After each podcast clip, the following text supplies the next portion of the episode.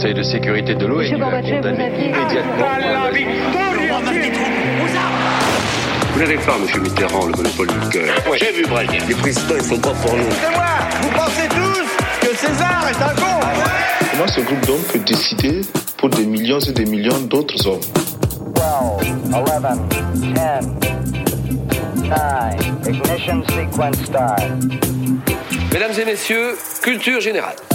Bonjour, bonjour et bienvenue dans Culture 2000. bonjour euh, Jean-Baptiste. Coucou. Euh, bonjour Marlène. Salut. Euh, bonjour Yann. Salut.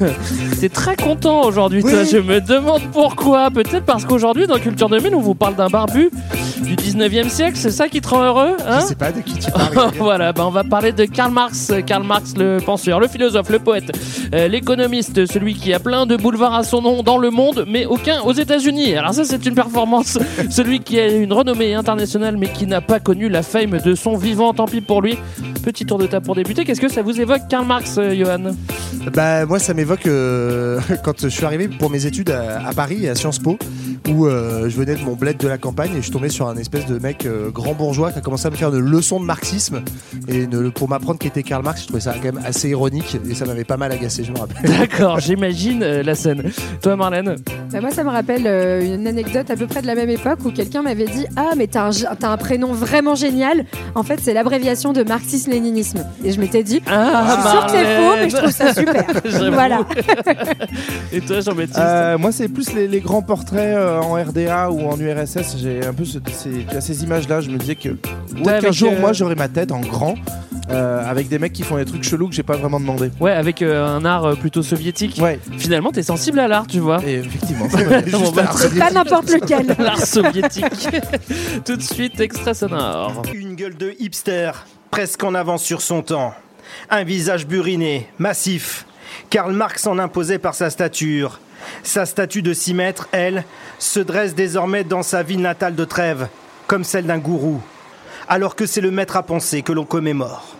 Cette statue devrait encourager les gens à revisiter Karl Marx et à visiter l'exposition pour découvrir qui il était. Peut-être que certains jugements et préjugés seront révisés. Un libre penseur, un philosophe, un théoricien de l'économie politique. Karl Marx est à classer là où chacun le souhaite. Pour les uns, l'auteur du Capital est un visionnaire qui a su déceler les mots de l'économie de marché. Pour les autres, le père spirituel de dictatures communistes criminelles, URSS, Roumanie, Chine, Cuba et bien d'autres. Karl Marx a formalisé sur papier l'esprit de la lutte des classes, moteur de l'histoire selon lui. L'opposition entre les travailleurs et ceux qui détiennent le capital et les moyens de production, ce qui a toujours existé. Que reste-t-il de ces idées aujourd'hui? Je Je suis hyper fatiguée déjà là. C'est horrible. C'était une torture. C'est un reportage comme on les aime. Hein. Euh, là, on peut féliciter la voix. hein. Euh, on va essayer. Une barbe de hipster une barbe de hipster, un visage buriné. C'était vraiment capital. Bravo, bravo. en tout cas, Euh, on attaque notre épisode. Pourquoi c'est intéressant de parler de Karl Marx Bah, je crois qu'il a tout dit hein Jojo. Oui, Parce que mais c'est un hipster. oui, bah ça c'est une- qu'il ait le visage buriné. Bah Ça, non, mais effectivement, c'est quand même euh, à la fois un des intellectuels les plus influents euh, de ces deux derniers siècles, hein, parce que ça va lui survivre très largement. Et puis, c'est quand même sans doute la référence de tout le mouvement ouvrier, du mouvement Mm. socialiste, du mouvement communiste. Euh, voilà. Et puis, ce qu'on appelait le marxisme ou les marxismes, on verra, sont des éta- interprétations qui ont été euh, très influentes, euh, dogmatisées par certains, haïes par d'autres, etc. En fait, qu'on- il y a- on va mettre du Marx à toutes les sauces pendant deux siècles. En gros, là, tu nous, tu nous as refait le, le, le, le oui, reportage. sauf que je ne te l'ai pas fait en parlant pas comme par- ça. Je pas suis dit comme ça. désolé. Ok, très bien. On va donc s'appuyer sur la vie de Karl Marx pour essayer de comprendre comment s'est formée sa pensée et comment elle s'est diffusée tout de suite le grand 1. Karl, jeune philosophe, manifeste. Alors je vous demande de vous projeter une fois de plus. Imaginez, vous êtes euh, à Trèves, une petite ville allemande proche de la frontière euh, luxembourgeoise. On est en 1818, c'est le printemps, les pollens volent, vous êtes en crise d'allergie. Et dans, et dans cette nuit, la nuit du 5 mai, Karl Marx va naître. Quelqu'un veut parler de sa MIFA peut-être? Et Eh oui, eh ben, euh, Karl, il est, il naît dans, ou Charles, on peut aussi dire, hein, il naît dans une famille euh, plutôt bourgeoise. euh, donc son papa, il est avocat, euh, libéral. Alors on est, on est dans, dans les générations qui ont suivi euh, la, la Révolution française et tous ces bouleversements en Europe. Et donc euh, le, le papa de Marx et globalement sa famille va s'inspirer un peu des idées des Lumières, des, euh, du, du libéralisme et du rationalisme ambiant. Mm. Euh, C'est le- pas un cancre, hein Non, non, non, ça, ça, ça bosse, ça bosse dur. Euh, tu parles du papa? Non, non, je parle de lui. Ah, oui. Je vais peut-être Ah. avancer, avancer un peu trop, non? Bon, c'est- c'est c'est pas un cancre. Non, Et donc c'était- il meurt. Et voilà. C'était pour parler des études, tu vois. oui, oui, bah, juste pour les, euh, le, le petit contexte quand même, c'est que c'est une famille qui est juive, enfin le papa est juif, euh, mais il va se convertir au, con- au protestantisme, et ça aussi, ça éclaire un peu une certaine période. Pourquoi il le fait? Parce que bah, simplement, si on veut progresser, alors il y a une part d'adhésion aux idées du, du protestantisme, mais il y a aussi l'idée Mm. que, bah, en fait, être juif t'interdit un certain nombre de professions et de liens, Euh, et donc, euh, par conséquent, la famille Marx va, va rentrer dans, dans le protestantisme pour aussi se permettre de faire des études et ne Ah, pas être un c'est pas un cancre. Ah oui, mais il fait pas ses études à n'importe quel endroit, puisque en bon hipster, où est-ce qu'il va s'installer Berlin, À Berlin. Berlin. Et voilà. Et donc c'est à Berlin que, en dehors d'aller au Bergen quelques week-ends, il devient aussi docteur en philosophie en 1841. Mm. Et il traîne avec les mecs cool de l'é- de l'époque, qui ne sont pas les hipsters, mais les hegeliens. Alors on a du mal à croire qu'ils soient cool, mais c'est-à-dire en fait ceux qui font de la philo, euh, la pensée hegelienne, c'est celle euh, qui, euh, alors c'est mes, mes souvenirs de terminale. hein, attention, c'est un peu vieux, mais donc Hegel, c'est celui qui a pensé la dialectique, donc euh, la fameuse l'idée de thèse, antithèse, synthèse, donc les idées progressent et aussi qu'il y a un progrès euh, dans l'histoire, donc Mm. euh, l'histoire avance vers du mieux, hein, une forme de positivisme du 19e. Mais Ça, ça va être cool de penser ça. C'est Ça c'est cool, Ça, ça, c'est- c'est super cool. c'est ouais. comme faire du skate. En fait. Voilà. Mais ça c'est cool parce que pour l'époque justement ça va très bien avec le rationalisme des Lumières etc. Et puis en plus ces jeunes hegeliens c'est plutôt alors ça c'est leur pensée philosophique mais politiquement c'est plutôt des libéraux dans un régime on est en Prusse qui est euh, très autoritaire hein, le contexte politique euh, en 1840 donc Marx euh, est pas encore jeune docteur il va l'être Euh, c'est le roi Frédéric Guillaume IV qui arrive euh, au pouvoir euh, en Prusse et c'est un régime extrêmement autoritaire et donc c'est les gens cool les hegeliens parce que ce sont des gens qui veulent justement libéraliser ce système-là en s'inspirant entre autres de la Révolution française. Et ben, globalement, voilà, le contexte de l'Europe à ce moment-là, on est dans une, une période de très fort conservatisme. Donc la, la Prusse que tu as décrite, elle, elle, euh, Elle fait elle pas rêver, illustre quoi. bien ça. quoi. en gros, de, de 1815 et la défaite de, de Napoléon jusqu'à 1848, on est vraiment dans le dur où les régimes en place euh, se, se vivent un peu comme des survivants de la Révolution française et leur but, ça va être d'effacer tout l'héritage euh, des Lumières qui s'est euh, propagé notamment Mm. par les conquêtes napoléoniennes. Donc on est vraiment dans une tentative de reboot réactionnaire et donc du coup, bah, ce qui peut expliquer qu'être libéral peut être un peu, Mm. un peu cool, mais là pour le coup, ça va pas l'aider à faire Mm. carrière. Alors, je précise que Hegel, les Hegeliens, c'est H-E-G-L, parce qu'après, on va avoir Engels. C'est Et- pas les hegeliens. Voilà, c'est- pas, c'est pas, les- bon, faudra pas confondre avec Engels qu'on qu'on va rencontrer un peu plus tard. Je dis ça parce que je me suis planté moi en écoutant la radio. Je disais oui, oui, Engels, Engels, ah non, c'est pas le même, d'accord. Euh, le truc qui pèse à l'époque, euh, on l'a dit, c'est d'être à Berlin pour aller au bargain, faire du skate, euh, avoir une beubare. Ça, on l'a compris, il a, il a coché toutes les cases. Mais le truc qui pèse pas mal après ça, une fois que t'es un peu plus grand, c'est d'être prof de philo à la fac. Et lui, il se destine plutôt à ça, Marx. À la fin de ses études, est-ce qu'il va arriver à être prof de philo ou pas? Non. il pourrait. Bah bof bof parce que comme on l'a dit, on est dans la Prusse qui est très autoritaire à ce moment-là. Et donc euh, même si c'est super cool chez les Jones euh, d'être euh, libé- d'être libéral et, et d'être un peu subversif, bah, pour faire carrière universitaire, c'est moyen cool. Euh, C'est moins gros- cool. C'est moins cool ou en gros bah on te dit bah soit globalement tu fermes un peu, tu fermes, Tu voilà fermes, un quoi. peu. Soit euh, et, et là d'accord tu pourras être prof, soit en fait t'abandonnes la carrière universitaire et donc c'est ce que va choisir Karl parce que lui il a pas envie de fermer et donc il devient journaliste, euh, un journaliste d'opinion hein, euh, plutôt. Euh, Oui, comme tous les mecs qui ont pas réussi à faire carrière. Voilà. Parce qu'à la base, Voilà. il aime, il aime écrire parce qu'il voulait être poète quand même. Euh, je crois Ouais. qu'ils le disent à un moment où il tente un peu la poésie, mais Ah oui c'est ça. ça marche Mais bof. moyen. Donc il va être journaliste à la Gazette rhénane à Bonn, donc qui appartient à la Prusse hein, à l'époque en 1842. Il devient rédac chef et puis bah, il va commencer à vraiment euh, défendre de plus en plus des idées révolutionnaires Ouais. et démocratiques. Parce que dans son travail de, de journalisme, euh, justement, euh, de journaliste, pardon, il s'intéresse aux ouvriers, aux travailleurs pauvres, à- et puis à cette nouvelle classe de travailleurs qui est apparue à la révolution euh, C'est industrielle. ça, bah ça c'est un. On, on en a parlé dans notre récent épisode hein, sur le charbon euh, longuement, mais euh, cette période qu'a décrit JB, c'est aussi euh, le premier, on va dire tiers ou première moitié du 19e siècle, le moment où commence à se former une classe ouvrière euh, en Europe, surtout en Grande-Bretagne, mais quand même aussi en France et en Allemagne, qui sont comme par hasard les pays où va euh, euh, voyager euh, Karl toute Comme sa par vie. hasard. Et commencent à apparaître les premi- toutes premières révoltes ouvrières aussi dans les années 1830. Et lui, vraiment, bah, comme tu dis, euh, Greg, il s'intéresse à ces conditions de vie des travailleurs pauvres et ses premiers articles un peu à succès. Alors, il en a fait un sur les vignerons de Moselle. Euh, bon, bref, je me suis renseigné là-dessus, c'est très Une rigolo. mais je success pense story, hein. Ah, Les vignerons de Moselle. Au début, personne n'y croyait, pourtant le vin. Bah non, justement, bref, c'est des mecs qui commencent à se casser la gueule à cause de la libéralisation du commerce et tout. Et puis surtout, euh, si ça c'est quand même un, un article qui va faire un peu date sur une loi qui arrive en Prusse où les paysans pauvres, en fait, c'était toléré avant qu'ils puissent glaner le bois, c'est-à-dire dans des terres qui étaient privées, euh, récupérer du bois, euh, Du mort, bois mort pour pouvoir se chauffer l'hiver gratos. Et en fait, une loi qui interdit ça. Et c'est une première analyse un peu euh, sociale de Marx assez célèbre, puisque Mm.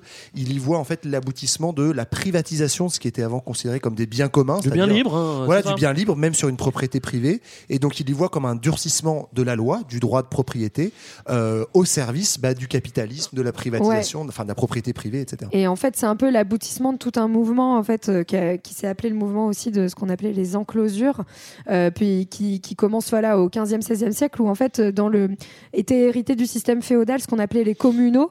Donc, euh, c'est-à-dire que euh, y avait une forme de propriété collective sur notamment sur la terre avec une une communauté dans l'administration des terres euh, entre les paysans qui appartenaient à, un seigneur, quoi, enfin qui travaillaient pour un seigneur. Et progressivement, on va commencer à fermer ces terres et donc avoir euh, le développement d'une propriété privée et donc d'un droit d'entrée sur certains territoires qui, qui caractérise voilà le, le début du capitalisme. Et ça s'accompagne, et c'est aussi ça qui va intéresser Marx dans, dans son suivi des révoltes ouvrières notamment, ça s'accompagne en fait de- pour la première fois depuis quelque temps, euh, d'un ralentissement, d'une stagnation des conditions de vie, voire dans, dans certains cas D'une de- régression, même. d'une régression assez forte de, de, de cette classe ouvrière, alors même que on est en plein boom économique, l'industrialisation ouvre plein de voies au progrès, et la population euh, qui est au cœur de, de- de tout ça par son travail l'a, l'a subit comme une, comme Mm. une dégradation, une régression. Moi, ce qui me marque, c'est que déjà dans, dans son travail, en fait, Marx, il est, Marx. il, est, il est déjà. Ce qui marque, c'est qu'il est déjà, très très européen finalement. Il va l'être Ouais. toute sa vie. Enfin bon, pour des, bon, il va, il va s'exiler, etc. Bref, euh, on peu continue. comme Giscard. Voilà, on, on continue euh, notre notre histoire. Petite histoire. euh, voilà, là, il est papa. Voilà. Bah oui. Bah, Oui, des- il rencontre Jenny from the Block. Jenny. Voilà. C'est Jenny von Westphalen Johanna. en 1843. Alors C'est- qu'une aristocrate quand même, hein, c'est, Mm. c'est, euh, il, a, il a chassé dans du, dans du haut tableau euh, parce que euh, Jo- euh, Johanna, Jenny, elle, elle, euh, elle a, elle est de la moulaga. la moulaga, pas trop. En fait, du, elle va, elle va un peu rompre avec son milieu, mais c'est aussi quelqu'un qui, euh, par son éducation et ses aspirations, va être aussi une penseuse euh, de son côté. Alors quand t'es la femme de Marx, bah, malheureusement, euh, on retient avant pas trop te présenter que t'es la femme de Marx, mais c'est, c'est aussi un personnage avec un, un parcours Mhm. assez euh, intéressant et donc ils vont faire une, une belle équipée. Ouais, euh, et je crois que, enfin, t'as raison de le dire. Il y a pas mal d'historiens en fait qui montrent quand même qu'elle a beaucoup euh, travaillé. Et d'ailleurs, même Marx le reconnaissait lui-même. On dit beaucoup Marx et Engels, on va le voir. C'est une époque où euh, toute une partie de la pensée euh, philosophique, c'est une conception beaucoup plus collective du travail intellectuel que ce qu'on a aujourd'hui. Et euh, notamment, Jenny, sa femme, va beaucoup participer à relire ses manuscrits, les annoter. Donc, euh, elle est vraiment partie prenante de son travail intellectuel. Donc en fait, c'est un peu Marx et, et- Marx et Jenny à ne pas confondre avec Max et Jenny, l'émission de Radio Libre des années 90 sur Fun Radio. Je salue Max. Euh, Pas de Jenny, alors. si, j'ai Jenny, mais, mais bon, Max, Max. on se connaît bien, Ouais. voilà, c'est pour ça. Euh, Marx, Marx, cette fois-ci, en tant que journaliste, s'intéresse mouvement ouvrier européen. Euh, et puis, il va y avoir une accélération du destin. Le journal où il bosse est interdit parce qu'il est euh, trop subversif. Du coup, avec sa petite famille, il va devoir s'exiler à, Par- euh, à Paris. Qu'est-ce qu'il va faire de ses journées? Est-ce qu'il va aller, je sais pas, voir les canards au Batignolles Ou alors, il se trouve un job, il se fait des potes révolutionnaires, il Eh voit ben, Poutou, j'en sais rien. Paname, c'est the place to be. Paris, il va se faire plein de copains parce qu'en fait, Paris, donc déjà, il y a tout l'imaginaire de la Révolution française. Donc c'est le lieu de la Révolution, c'est le lieu aussi de, de la classe ouvrière en France. Euh, à ce moment-là, l'industrialisation est peu poussée en France, mais elle se concentre à Paris. Et c'est aussi euh, la- la- la- la- Paris depuis 1830 et les Trois Glorieuses. Il y a une révolution qui a instauré un régime qui est toujours une monarchie, qu'on appelle la monarchie de Juillet Mhm. mais qui est plus ouverte, plus libérale et donc qui va accueillir les exilés de pas mal de pays, ce qui fait que, euh, bah, en gros, on va retrouver tout un, tout un milieu d'expatriés, de réfugiés et notamment une population allemande assez importante, euh, 30 000 à 40 000 Allemands hein, dans les années 1830-1840. Et il va surtout être dans, dans ce milieu-là milieu-là euh, et continuer un petit peu son exploration de la classe ouvrière. Alors, il côtoie aussi des, des, euh, des intellectuels français. On, on parle souvent de Marx et Proudhon qui s'embrouillent et tout. Et ils se parlent déjà à cette époque-là. C'est ça, Oui. ils se rencontrent à cette époque-là et Proudhon est euh, Proudhon qui est un autre considéré en révolutionnaire. France. Voilà, Proudhon qui est un penseur euh, qu'on considère plutôt comme anarchiste, même si c'est un peu plus compliqué que ça, mais euh, qui a une pensée notamment euh, de La propriété, co- collectiviste, voilà, de anti-propriété privée euh, dans le travail. Et euh, Proudhon est surtout considéré vraiment comme le grand théoricien du début du mouvement ouvrier français. Donc c'est un mec euh, très respecté, euh, qui est euh, reconnu, lui pour le coup, ce que Marx n'est pas hein, à cette époque. C'est juste un journaliste pas très connu. Ouais. Et donc euh, Marx rencontre Proudhon, il commence à voilà à se rencontrer, à discuter pas mal.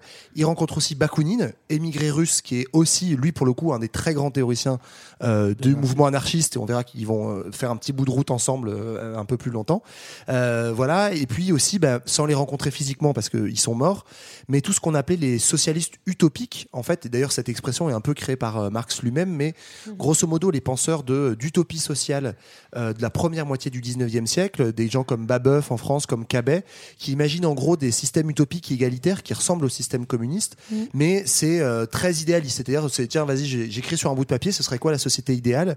Donc lui, il appelle ça le socialisme utopique, mais il rencontre, c'est-à-dire, il lit ces auteurs-là à Paris, il lit très bien le français, et du coup, il commence à s'accoutumer aux idées, euh, Mm. voilà, révolutionnaires de plus en plus. Ouais, et puis les socialistes utopiques, il va y avoir aussi toute cette idée en fait de très grande confiance justement dans, les, dans le progrès euh, social que va apporter la technique et qu'on pourrait euh, intégrer à ces utopies. Là où Marx va un peu prendre le revers de cette chose-là en expliquant bah, que justement les progrès techniques et l'industrialisation vont euh, plutôt avoir tendance à aliéner la plupart des, des hommes. Moi, j'ai une question. Johan, Babeuf et Kabeuf, c'est des mots de, de c'est du stéphanois pas Parce que ça sonne Non, non, vraiment Babeuf, ça, Babeuf, ça, un mec de la Révolution, Révolution française, française. ouais. Donc pas stéphanois. ça, Pas stéphanois, je crois pas, je crois C'est pas. du patois stéphanois. non, d'accord, ok. Bon, il s'est fait virer de Prusse euh, parce qu'il gênait. Bah voilà, en France, ça va être la un même, petit peu la même. hein, même. voilà. Bah, en fait, donc, euh, ce qu'on n'a pas dit, c'est qu'il était journaliste hein, pendant toute cette période-là. Donc, il, il va collaborer à plusieurs euh, journaux et qui sont du coup euh, beaucoup des, des- des journaux d'analyse de ce qui se passe dans le monde ouvrier et notamment pour euh, la diaspora, on va dire allemande. On va être euh, dans la critique de- du régime autoritaire prussien. Euh, et donc, du coup, en fait, bah, ça va se jouer par, par ambassade. C'est que le, le roi de Prusse euh, Qui met un coup de presse. euh, mis un petit coup de pression euh, à la monarchie de juillet et donc euh, elle est libérale mais faut pas déconner on va quand même pas rentrer en guerre avec les Prussiens pas encore Mm. donc du coup pour, On n'est pas prêt là. pour- on n'est pas prêt ça nous arrange pas donc on va plutôt virer Marx Alors Isbar, euh, moi je tiens à préciser quand même qu'il a vécu un petit peu à Argenteuil, hein, le Val d'Oise, mon Val d'Oise natal, voilà. Euh, en tout cas, lui il se barre et il va, euh, il va à Londres et c'est à Londres qu'il va se faire son, euh, B- son, son, son BFF. Il va autre part avant? À Bruxelles. Ah à oui, Bruxelles, il va à Bruxelles. Il va à Bruxelles. Bon, ça dure pas longtemps et il va à Londres après. Et c'est là qu'il va rencontrer son best friend forever, euh, Frédéric Engels. Voilà. Et lui, Fredo, son père, il a une usine à Manchester. Du coup, il a tout le loisir d'enquêter pour observer les ouvriers. Et ça, ça plaît bien, ça plaît bien Ouais. à, à Marx. Ils vont se dire qu'ils ils vont faire une collab. Non, plus collab. qu'une Coloc.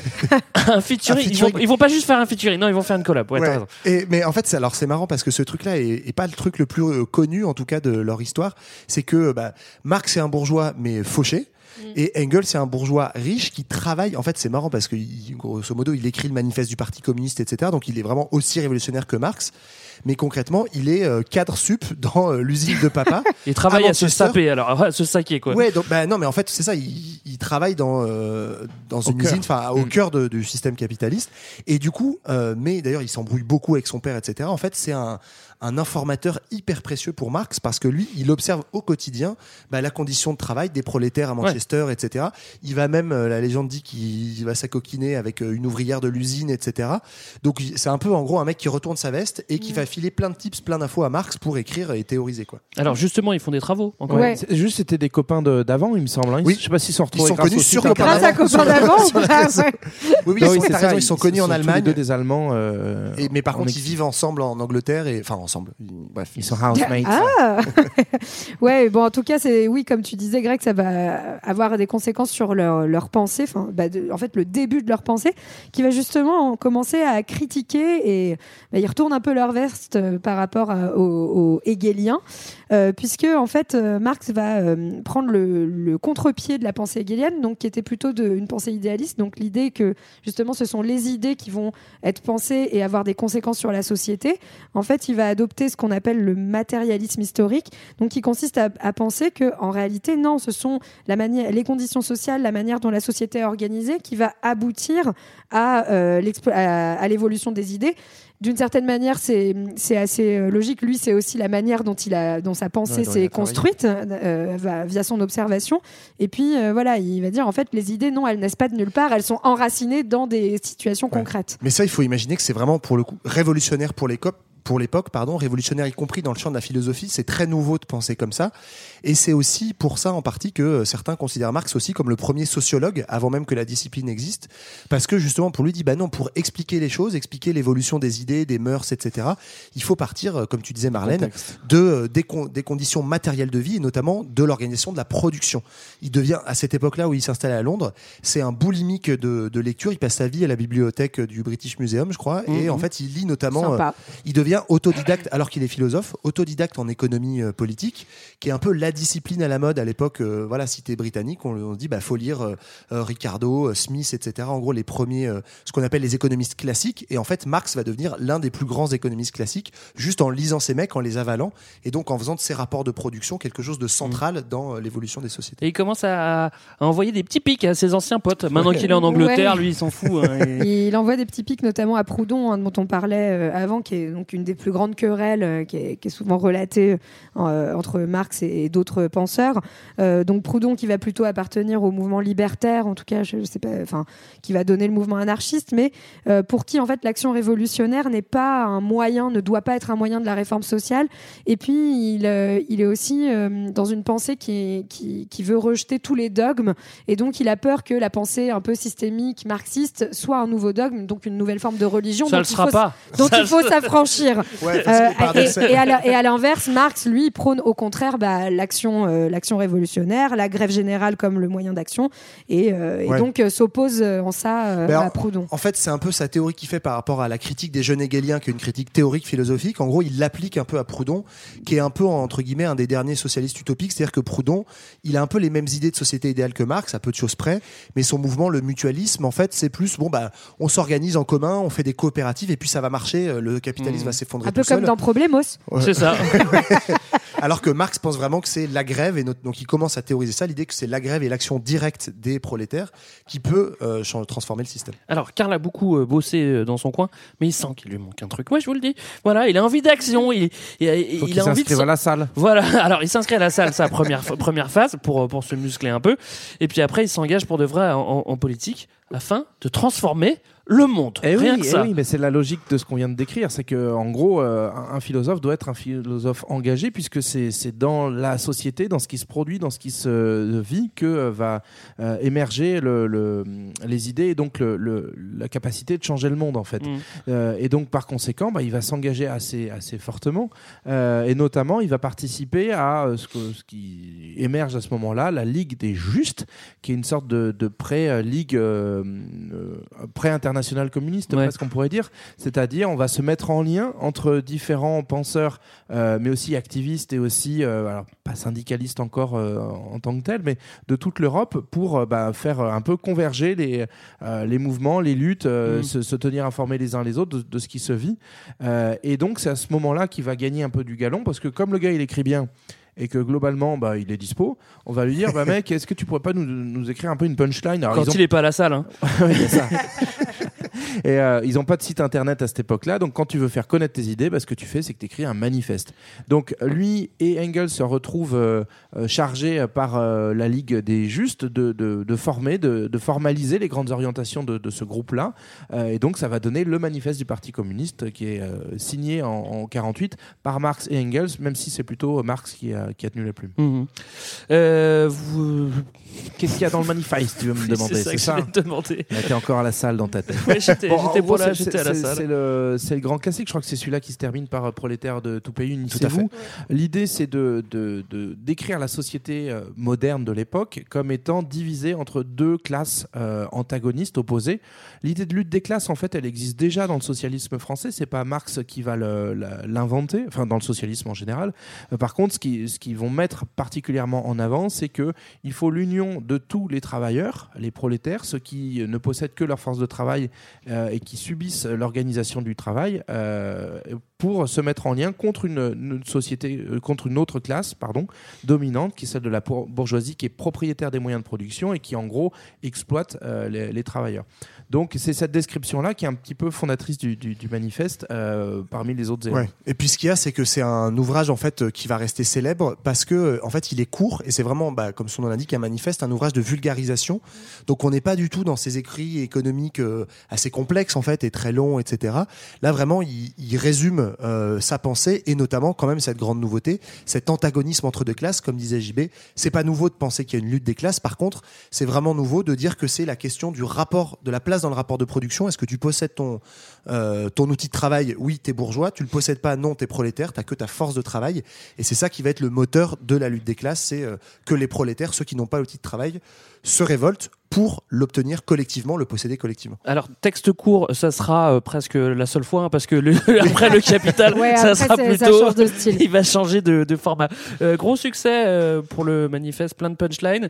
Le livre va rester, même moi je l'ai, il est encore édité, donc c'est facile, à- c'est facile à trouver. Oui, Ouais, et tu- juste une toute petite chose, quand même, on l'a pas dit, mais c'est là où le mot communisme commence à être vraiment euh, Ah à oui, apparaître, à oui, c'est théoriser. Alors, c'est pas lui qui invente Ouais, le mot de communisme, c'est un mot qui existe déjà.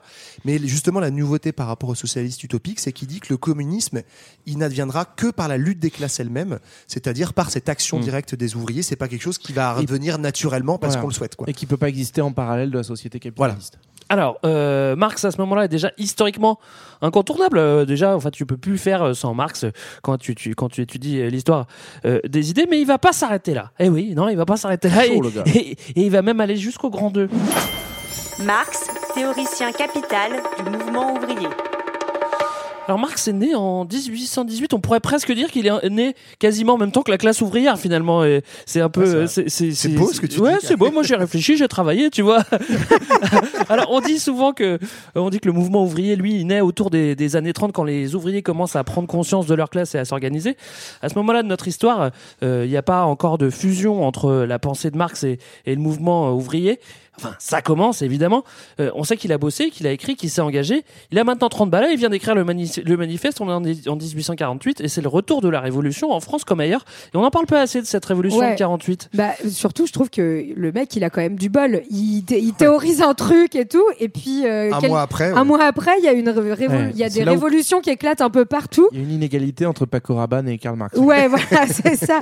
Ou vraiment, enfin, tu te dis, euh, et donc il y a des révoltes, c'est ce qu'on appelle le printemps des peuples qui se, vont se, se déclencher un peu partout en Europe contre les régimes despotiques, et donc qui sont des révoltes politiques où on réclame plus de liberté, donc ça c'est une forme de, de libéralisme, et puis qui sont aussi des réformes sociales, donc en fait tout simplement des réformes ouvrières. Des révoltes, ouais. ouais. ah, j'ai pas oui des réformes Oui. dans des révoltes qui sont euh, voilà des révoltes contre leurs conditions de travail, euh, le nombre d'heures qu'ils travaillent, le- leur salaire, euh, le chômage, les accidents de travail, la crise économique, enfin des choses concrètes et donc qui vont s'ancrer complètement, euh, enfin et faire un parallèle avec euh, la pensée marxiste. Alors on imagine qu'il est trop. Content euh, à ce moment-là. Qu'est-ce qui Il est méga content. Il est chaud, le gars. Là, Mais non, il mais- est trop joasse. Alors, Qu'est-ce qu'il en pense de tout ça? Il dit, c'est je suis bien, trop gars. fort, Bah, j'avais c'est tout dingue, pensé. ça, Ce qui est J'avais intéressant, donc, dit. c'est que il est content et quand t'es quand t'es Karl Marx et que t'es content, tu, fais vas à quoi T'écris. Non. Ah oui, tu- d'accord. Tu, commentes, tu commentes dans tes articles. Et donc, notamment, alors, euh, ça permet de penser sa construction de pensée. Paradoxalement, en fait, il défend notamment les révoltes bourgeoises, notamment en Allemagne, parce que dans cette idée d'évolution, en fait, de la société, c'est une première étape, la révolte des bourgeois contre Ouais. l'aristocratie prussienne. Lui, il se dit que ça va pas se faire d'un coup. Il y a des étapes. Voilà. quoi. Et donc, il se dit, bah, ça, c'est une première étape avant Ouais. la deuxième, qui est la révolution prolétarienne. C'est l'idée d'un schéma qui, se retrouve dans l'histoire. La, la Ouais. France n'a pas à faire cette étape-là parce qu'elle a déjà connu la Révolution française d'une certaine façon. Ah Voilà. oui, et puis en fait les étapes c'est pratique, ça fait un petit mode d'emploi. Ah oui, c'est facile. Mais c'est- c'est- on pourrait faire un manifeste avec ça, ce serait pas mal, non Euh, Du coup, euh, comment ça se passe? Bah, en fait, en 1848, justement, il va donc s'intéresser beaucoup à, à la France. On a dit en Allemagne, il défend euh, cette première révolution un peu libérale, et en France, il va justement euh, bah, appliquer sa lecture matérialiste, puisque euh, la révolution de février 1848 démarre en fait par une crise sociale et économique, c'est-à-dire que euh, beaucoup d'ouvriers se retrouvent au chômage puisqu'on ferme ce qu'on appelle les ateliers nationaux, Ouais. qui étaient en fait des ateliers de l'État qui permettaient d'employer une partie des prolétaires. Et donc, ils, vont, ils montrent bien par ici que c'est bien la crise économique et sociale qui va entraîner le soulèvement. Donc CQFD, le matérialisme, je l'avais bien pensé, c'est que c'est parce qu'ils vivent une crise économique et sociale que les ouvriers vont s'approprier les idées de révolte euh, et, de reven- et des revendications politiques. Je vous l'avais bien dit. Voilà. Voilà. Mais euh, sauf que euh, bah, ça, va tourner court, malheureusement. Ça va virer chocolat, cette. Exactement. le, le printemps 48 ne débouche pas sur un été 49. Nulle part. hein. Globalement, toutes les, les révolutions ou les révoltes vont, vont échouer. Euh, et notamment en France, en fait. Donc, cette euh, république qui émerge en 1848, en février 48, va euh, assez vite tourner euh, bah, au conservatisme, d'une part, et puis ensuite va être carrément euh, détournée par euh, le, le neveu de Napoléon, donc, Mm. qui s'appelle Louis Napoléon. C'est hyper Tout original simplement. et qui va en gros mettre fin euh, à, la, à, cette, à cet épisode républicain qui aurait pu avoir un potentiel révolutionnaire. Mm. Et notamment, ça met un petit coup d'arrêt dans, euh, dans, dans, ce, dans ce schéma politique décrit par Marx parce que on va passer par le suffrage universel masculin pour Mm. la première fois de l'histoire. Et, et en fait, le suffrage universel masculin, le peuple, va jouer contre la révolution d'une certaine façon, Mm. notamment Bah, pour ils Marx. votent pour, euh, ils votent C'est- pour Bonaparte, quoi. Et, et la difficulté, pourquoi ils votent pour Bonaparte Parce C'est que des paysans. sont des paysans. Et donc, ils ne vivent pas la condition ouvrière. Et donc, les paysans, n'ayant pas leur euh, intégré le fait qu'ils font partie de la classe des prolétaires, n'ayant pas de conscience de classe, du coup, ils vont voter pour Napoléon euh, parce que euh, fidélité à l'image de l'empereur déchu. Et donc, par conséquent, ça va mettre fin à cet enthousiasme. Ouais, c'est vrai que ça, ça va être quand même assez fondateur et notamment dans les interprétations euh, parfois dogmatisées qui seront faites de Marx, c'est qu'il a des mots très durs sur la paysannerie Mm. parce que justement, en gros, lui, il est déçu. euh, la- elle n'a pas été à la hauteur de son rôle historique, il dit, parce que justement, elle a voté contre ses intérêts. Eh, ça va, Marx, tranquille. Et parce hein, que bon, justement, hein. elle, elle le vit pas de la même manière, en fait, le, le rapport d'exploitation que connaissent les ouvriers dans l'usine. Mais après, du coup, c'est intéressant parce que c'est comme ça qui, enfin, selon lui, la question de l'industrialisation va être forcément nécessaire en fait pour aussi euh, aboutir au communisme et à la révolution. C'est pour ça d'ailleurs qu'on le verra, il sera finalement assez surpris de ce qui va se passer en Russie, euh, dans un pays très agricole Mm. après.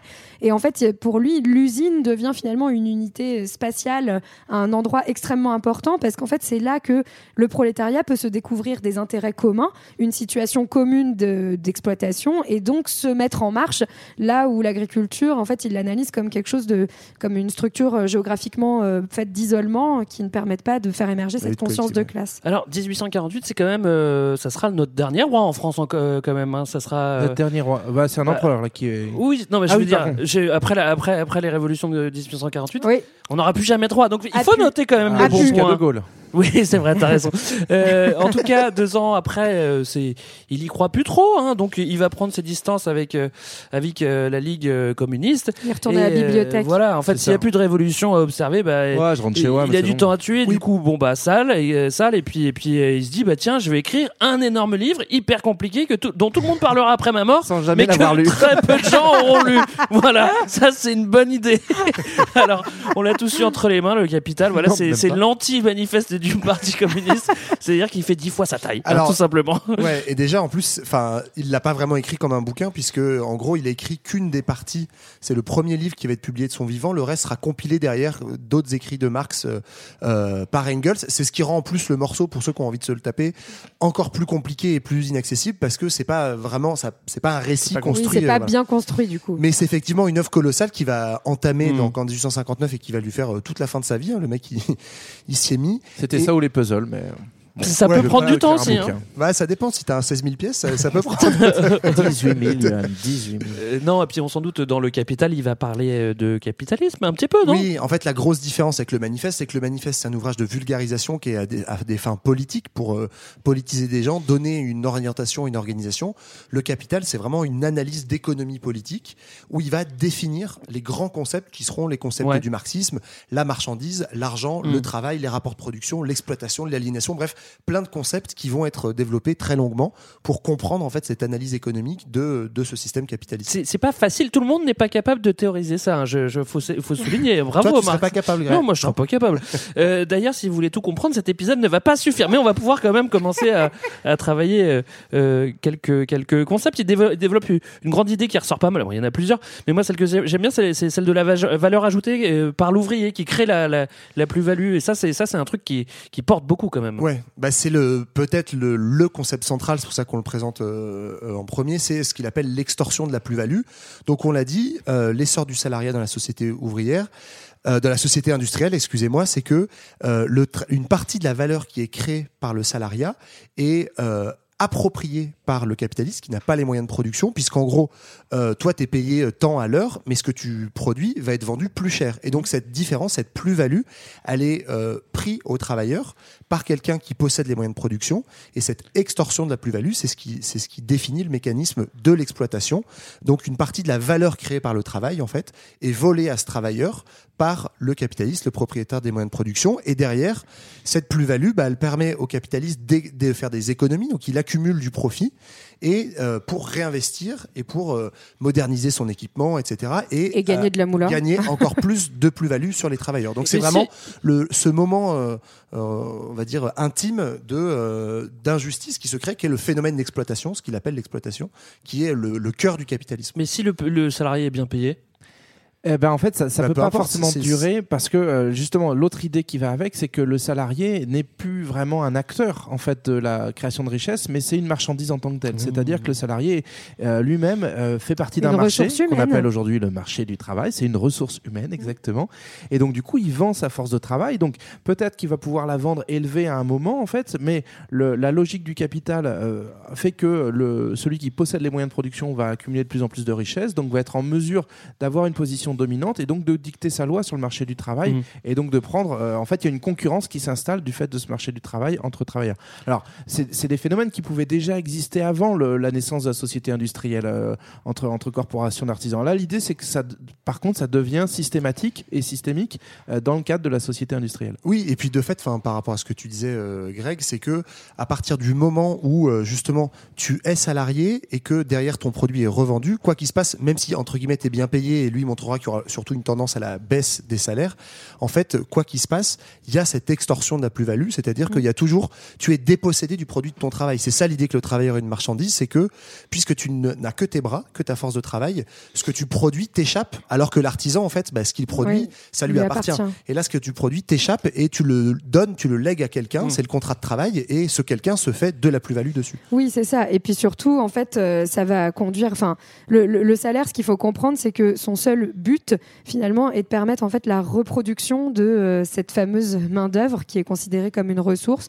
Donc, de permettre en fait qu'ils aient juste suffisamment pour survivre et se reproduire. chauffer, Donc, on continue d'avoir cette euh, cette ressource à disposition, mais donc la tendance à la baisse, elle, voilà, elle va jusqu'à cette euh, cette seule limite et, et c'est et qui est la- celle de la reproduction de la force de travail. Alors, ce qui d'ailleurs, euh, enfin, après sera contesté en partie parce que effectivement, dans l'histoire, les, les salaires vont plutôt mon- monter. En tout cas, le niveau de vie plus tard va augmenter, mais à- notamment à l'époque de Marx, il le constate sous ses yeux, c'est-à-dire que ce que disait JB tout à l'heure, le niveau de vie vraiment des travailleurs va baisser. hein. Je crois que l'âge moyen euh, de, enfin, la, la- Recule, ouais. de le- la survie moyenne d'un ouvrier euh, en Angleterre dans les années 1840, c'est 29 ans. Hmm. C'est ultra Là, on parle jeune. de survie, ouais. hein. Ouais, on parle de vraiment de survie, et effectivement, d'un salaire qui est juste Mm. fait à te reproduire comme force de travail. Et c'est Et ce, ce contexte-là va aussi biaiser l'analyse marxiste, on en parlera peut-être un peu après, mais globalement, l'autre truc qui fait qu'il se trompe, c'est qu'il est persuadé que ce système-là n'est pas durable en fait. Euh, parce que l'exploitation capitaliste génère tant euh, d'égalité et de concentration euh, entre les mains de quelques-uns qu'elle provoque aussi des phénomènes de résistance. Et lui, il est témoin à son époque bah, de, de révolte euh, ouvrière. Et donc, par conséquent, tôt ou tard, il va y avoir ce soulèvement révolutionnaire qu'il Mm. prophétise. En fait, pour lui, c'est presque mathématique. Et là encore, ça va pas se produire pour différentes raisons. D'accord. Moi, j'ai relu le sommaire du Capital parce que je l'ai aussi. C'était déjà très balèze. hein. Le sommaire fait déjà 200 pages. Mais c'est pas fini parce qu'à ce moment-là, il devient un super théoricien de 2000 et il théorise beaucoup, beaucoup. Il reste beaucoup de temps euh, à la bibliothèque et bon, euh, il produit quoi. Il produit. Donc il fait pas que. Il, fait aussi. Il fait, il fait toujours de la philo, il fait de l'éco, il fait de la politique, il mélange tout. Il théorise tout quoi. Oui, il théorise euh, plein plein de concepts. Alors on va pas euh, tous les lister, mais par exemple, notamment en, en philo et en histoire, en fait, il développe cette euh, analyse matérialiste de l'histoire. On l'a dit, c'est-à-dire le fait que un certain système de production euh, est le moteur de l'histoire et donc va faire va créer l'évolution de la société. Et notamment bah on l'a dit c'est la lutte des classes. Concrètement c'est ce qu'il appelle c'est un peu technique mais la contradiction entre le développement des forces productives c'est-à-dire en gros la capacité de travail des, des, des travailleurs et les rapports de production existants la manière dont est organisée la production. Est-ce que c'est de l'esclavage? Est-ce que c'est euh, du capitalisme du féodalisme? Mm. et donc c'est ça qui va euh, pour lui lui faire relire toute l'histoire. Donc c'est quand même un peu méta hein, comme théorie. Le mec qui Ouais, repart de, clair. de- avant l'Antiquité, en fait, les, so- les- la société tribale primitive, ça pour lui c'est le premier âge du du communisme primitif, donc le monde des chasseurs-cueilleurs, où euh, en gros on est euh, dans, plutôt dans des clans, il n'y a pas vraiment de classe sociale euh, distinguée. Puis la société antique, dont le système économique pour lui, le rapport de production, c'est l'esclavagisme.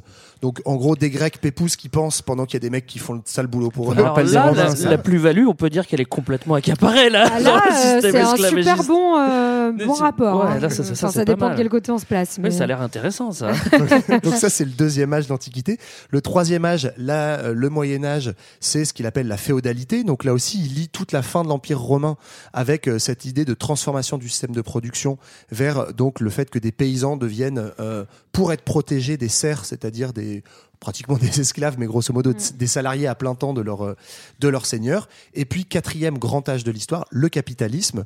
Donc, euh, l'essor d'une bourgeoisie marchande petit à petit à la Renaissance, d'une industrialisation et le développement d'une classe ouvrière Mhm. qui vient des campagnes. Et donc en fait, ce qu'on peut voir là-dessus, c'est que notamment sur les trois premiers âges euh, dont il parle, en fait, euh, cette histoire de salaire n'existe pas justement, et c'est vraiment euh, cette, ce, ce- voilà le salaire qui va être inventé euh, avec le capitalisme et donc transformer l'homme en marchandise et qui permet donc cette analyse de, de Marx de, de tout le système. C'est aussi lui qui invente les bullshit jobs. Enfin, il les invente pas, c'est lui qui les décrit en tout cas. sa faute.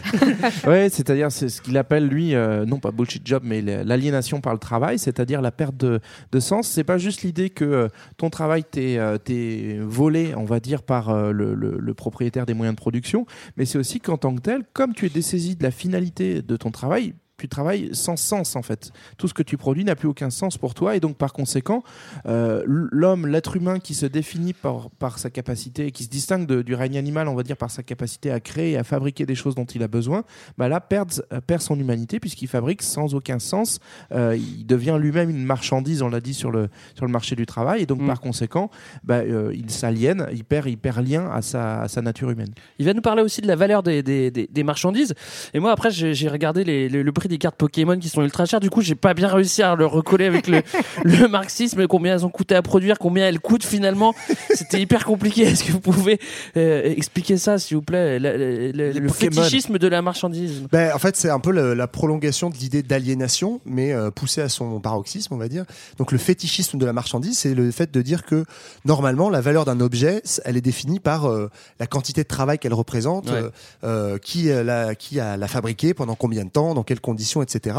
Or, petit à petit, la société marchande, en fait, crée un fétichisme de la marchandise. Enfin, c'est ce qu'on appellerait aujourd'hui la société de, de, de consommation, où en fait, la marchandise devient à une valeur pour elle-même intrinsèque qui est autonomisée en fait du euh, de la manière dont elle a été fabriquée euh, et donc elle est le monde des objets devient autonome séparé euh, de la manière dont euh, Mm. les hommes se réunissent produisent etc et le monde des objets finit par dominer les hommes et donc il y a un fétichisme c'est-à-dire qu'on est obnubilé par la marchandise dont on à, à laquelle on donne une valeur comme ça complètement folle et pour lui la Et une marchandise par supérieure à celle excellence des hommes, voilà, notamment. et la, la marchandise par excellence qui est fétichisée, c'est l'argent, le billet, etc., qui est une marchandise qui ne représente rien en soi, Ouais. mais qui a une valeur pour elle-même et qui est complètement détachée de sa matérialité, euh, du bout de papier qu'il y a dessus, quoi. Bon, alors, tu les- l'as les- acheté ta carte Pokémon ou Ben pas non, mais juste. Bah alors, je, com- je commence à comprendre que comme c'est de l'art, bon voilà, c'est c'est c'est c'est pas du tout à la même valeur, mais pff, voilà, c'est de l'art, donc forcément c'est une valeur plus grande. Euh, Je suis désolé, voilà. Bon, en revanche, il y a un truc que Marx n'a n'a jamais fait, c'est composer de la musique.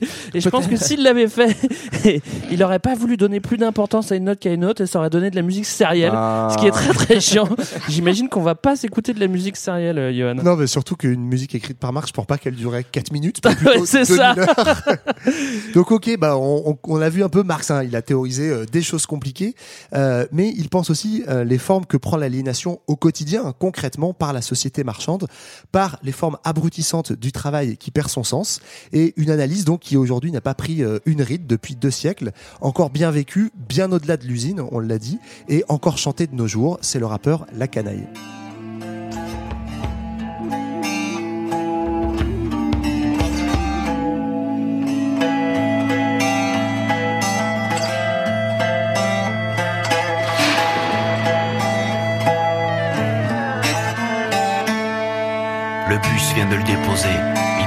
Reverra le jour qu'avec la rosée. D'ailleurs, l'odeur lui donne déjà la nausée.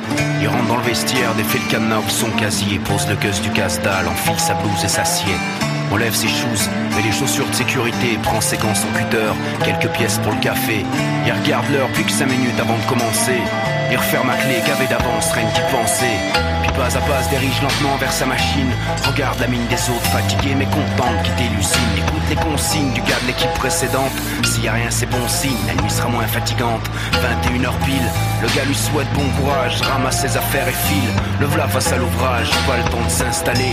Deux pièces à contrôler, à emballer vite fait avant que deux autres prennent le relais. Couper, séparer, jeter. Couper, séparer, jeter. Séparer, jeter, c'est ça le boulot. Couper, séparer, jeter toute sa vie.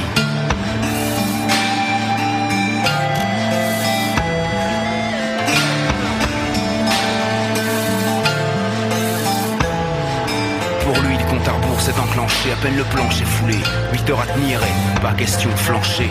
Sinon, c'est la porte.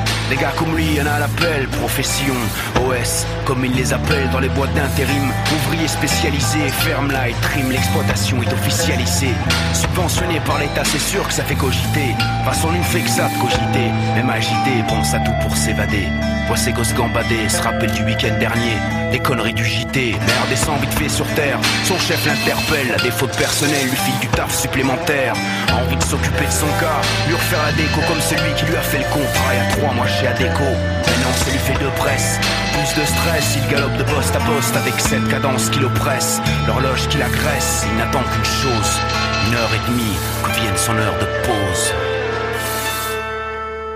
Couper, séparer, jeter. Couper, séparer, jeter. Couper, séparer, jeter, c'est ça le boulot. Couper, séparer, jeter toute sa vie. Vous écoutez toujours Culture 2000 et on vous parle de Karl Marx. Dans la première partie, on vous a raconté la jeunesse de Marx. Ses études, son premier job de journaliste, son engagement, son exil. On a vu qu'il avait pris le taureau par les cornes et qu'il avait carrément rédigé le manifeste du Parti communiste. Juste avant la pause, on vous parlait du Max, du Marx, Max, Max, Max, Marx. Non, c'est Marx, théoricien de son œuvre majeure, Le Capital. Euh, après, euh, la théorie, euh, c'est bien, Karl, on, on en a besoin, mais tu es également un homme d'action, Karl. Il faut, il faut te remettre en chemin vers les travailleurs. Et pourquoi pas les travailleurs du monde entier, je dirais. Les travailleurs à l'international, vous voyez ce que je veux dire. C'est ouais, c'est une prémisse à Michael Jackson, je pense. Eh ben oui, euh, Karl, il va, il va renouer un petit peu à sa passion associative. En fait, vous vous souvenez qu'il avait, euh, Il adore les assos, il avait ça. pondu un- un- une page d'accueil de site Les web. statuts, il avait fait les statuts. il avait fait les statuts des, euh, de la Ligue euh, communiste.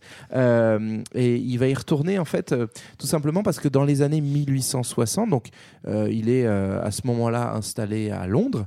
euh, Il y, a- il y a un regain en fait du, de l'activité dans le mouvement ouvrier et notamment en fait, euh, on observe à ce moment-là les prémices d'un droit syndical, d'une reconnaissance du droit de grève. Bref, le, le monde ouvrier s'organise, se structure. Et donc, euh, ça va venir titiller euh, Karl, qui est toujours à l'affût de, son- de sa dernière étape, c'est-à-dire la- le renversement de la société capitaliste. Et du monde, hein, Voilà. n'est-ce pas? Et donc, du coup, il va rejoindre une, une asso de copains qui s'appelle euh, l'AIT, Association internationale des travailleurs, euh, qu'on appelle aussi, du coup, euh, la première internationale. Hmm. On est toujours dans cette idée de mettre en lien euh, les différentes euh, membres de la, de la classe ouvrière à travers le monde pour préparer la Ouais. suite. Et c'est à ce moment-là qu'il y a un barbu dont on a parlé euh, aussi tout à l'heure. tous qui-. Cette fois-ci, les Russes. Donc c'est le, le camarade Bakounine et on avait parlé, on en avait aussi beaucoup parlé pendant l'épisode sur l'anarchisme qu'on avait qu'on avait fait avec euh, Tancred Ramonet. Euh, à cette époque-là, ils sont encore potes, mais pas pour longtemps. Oui, c'est ça. Ben, ils font quand même partie hein, de la même organisation, du même mouvement révolutionnaire. Ils partagent tout ce qu'on a dit de Marx sur le matérialisme, etc. Mais leur désaccord, il est plutôt sur les formes d'organisation, à la fois l'organisation de euh, l'international en elle-même. Est-ce qu'on laisse plus ou moins d'autonomie aux fédérations locales Et puis sur euh, bah, des débats plus théoriques, hein, pour le coup, sur les formes d'organisation du futur pouvoir. Est-ce qu'on souhaite euh, un- une forme de fédéralisme, en gros, grosso modo plus de pouvoir à la base et délégué vers le centre, ou une forme de centralisme démocratique. Ça, c'est plutôt Mm. la théorie de Marx. D'accord. Et comme Marx, en gros, est plutôt euh, pèse plus dans l'international, bah, du coup, il va tout simplement faire exclure Bakounine quand ils sont plus d'accord. Ouais. En 1872. Et ça, en fait, bah, progressivement, ça va sonner le glas de l'international, hein, qui va se déliter parce que le courant de Bakounine représente quand même beaucoup de monde aussi. Et ça va être surtout un conflit de personnes, un peu idéologique, mais qui va être fondateur derrière entre deux courants politiques que seront le futur communisme et l'anarchisme. Ouais. Alors ça s'accélère en 1870. On avait déjà eu 48. Là, on a on a un nouveau round. euh, euh, on- tu nous l'as dit. lequel. Ouais, tu nous l'as dit, Marlène. euh, Marx pensait que la révolution euh, prolétarienne allait apparaître en France ou en Angleterre, mais surtout pas en Russie. La Russie, c'est pour plus tard. Et là, il y a encore un espoir que ça soit en France. C'est à 18 1870, c'est la Commune de Paris. Oui, donc en fait, euh, c'est, enfin, pour ça, vous pouvez vous référer à notre notre épisode, mais donc euh, la Commune de Paris, c'est le, le peuple de Paris qui se révolte euh, au moment de, de la guerre avec avec la Prusse et qui, en fait, plus que plus qu'une révolte contre la guerre, va en fait être un moment d'expérimentation démocratique où, voilà, on va avoir de, sur une sur une petite euh, durée, hein, ça dure un mois à peu près euh, la commune, beaucoup d'avancées sociales, ouais, trois mois, pardon, oui, Euh, une organisation collective de la production, etc. Et, enfin voilà, donc beaucoup de beaucoup d'avancées politiques. Et, et donc c'est là qu'en fait il va aussi repenser finalement sa, la stratégie politique.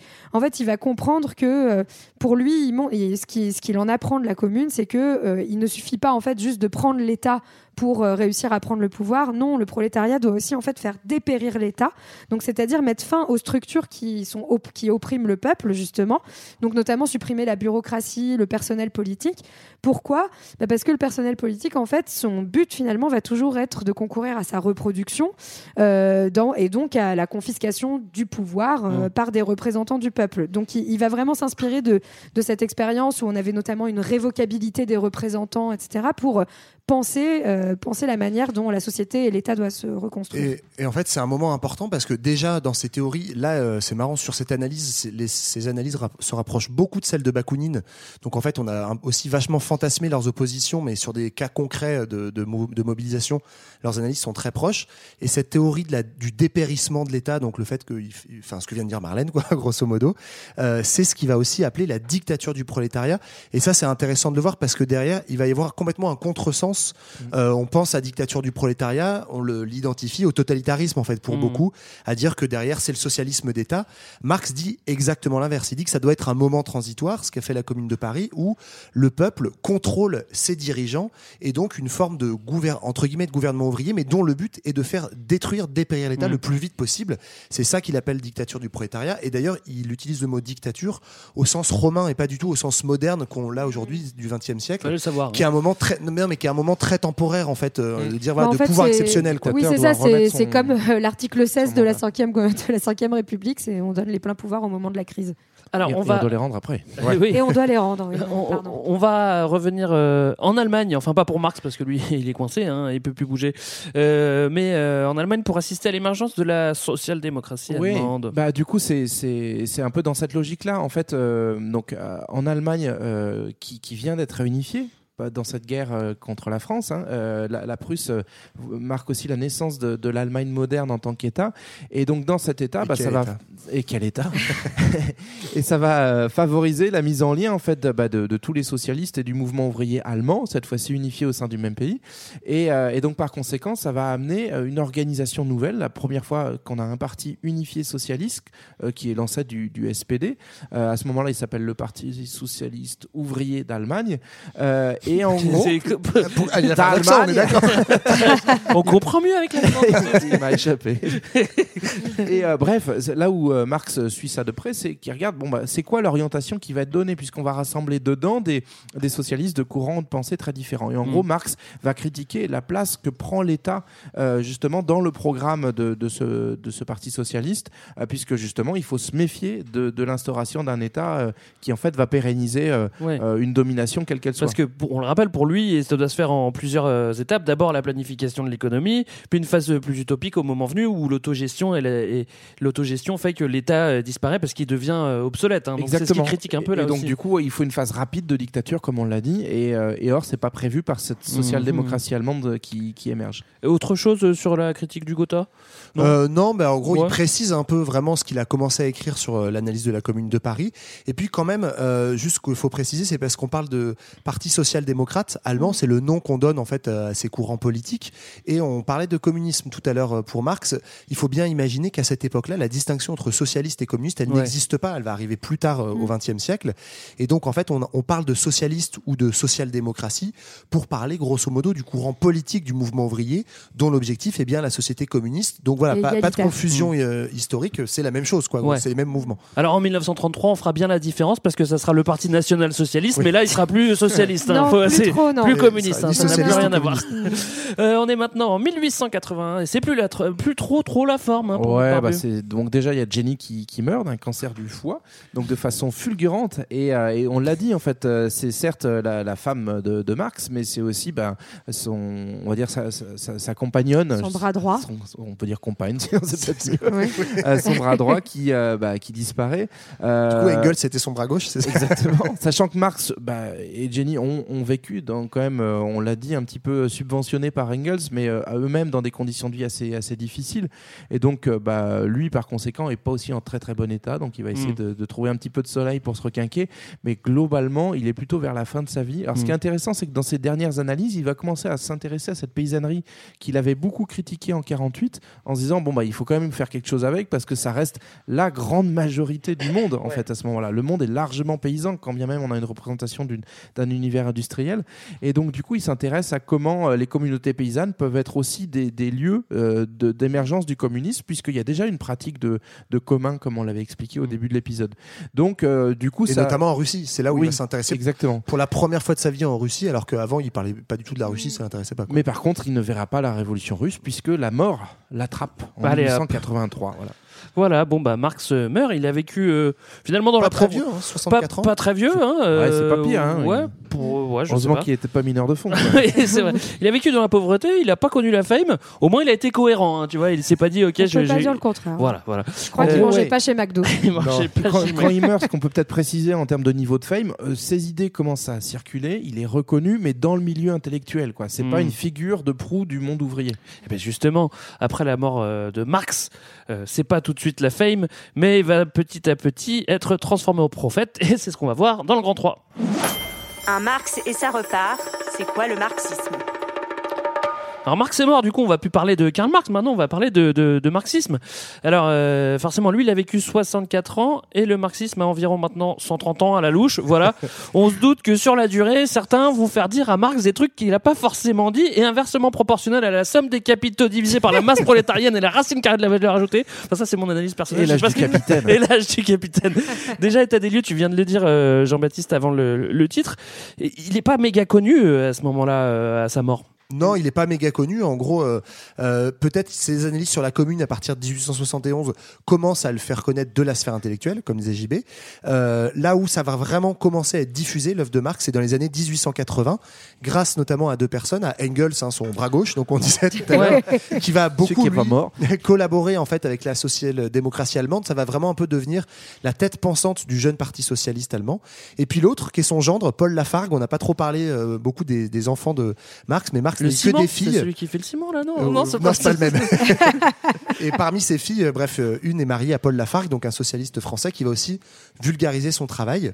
Euh, ce qui est marrant pour la petite anecdote, c'est que euh, juste avant qu'il meure, Marx de son vivant, il- on commence à lui présenter des socialos français qui sont un peu fans de son boulot. Ouais. Et il aurait dit cette phrase, il aurait dit ce que je sais, c'est que je ne suis pas marxiste. Donc après, cette phrase va, être, va beaucoup Ah, faire mal. fantasmer des gens. euh, voilà, mais Alors, en tout cas, on date plus ou moins la, la vraie naissance du marxisme autour des années 90. Bon, c'est peu de temps après sa mort. hein. On est 10 ans.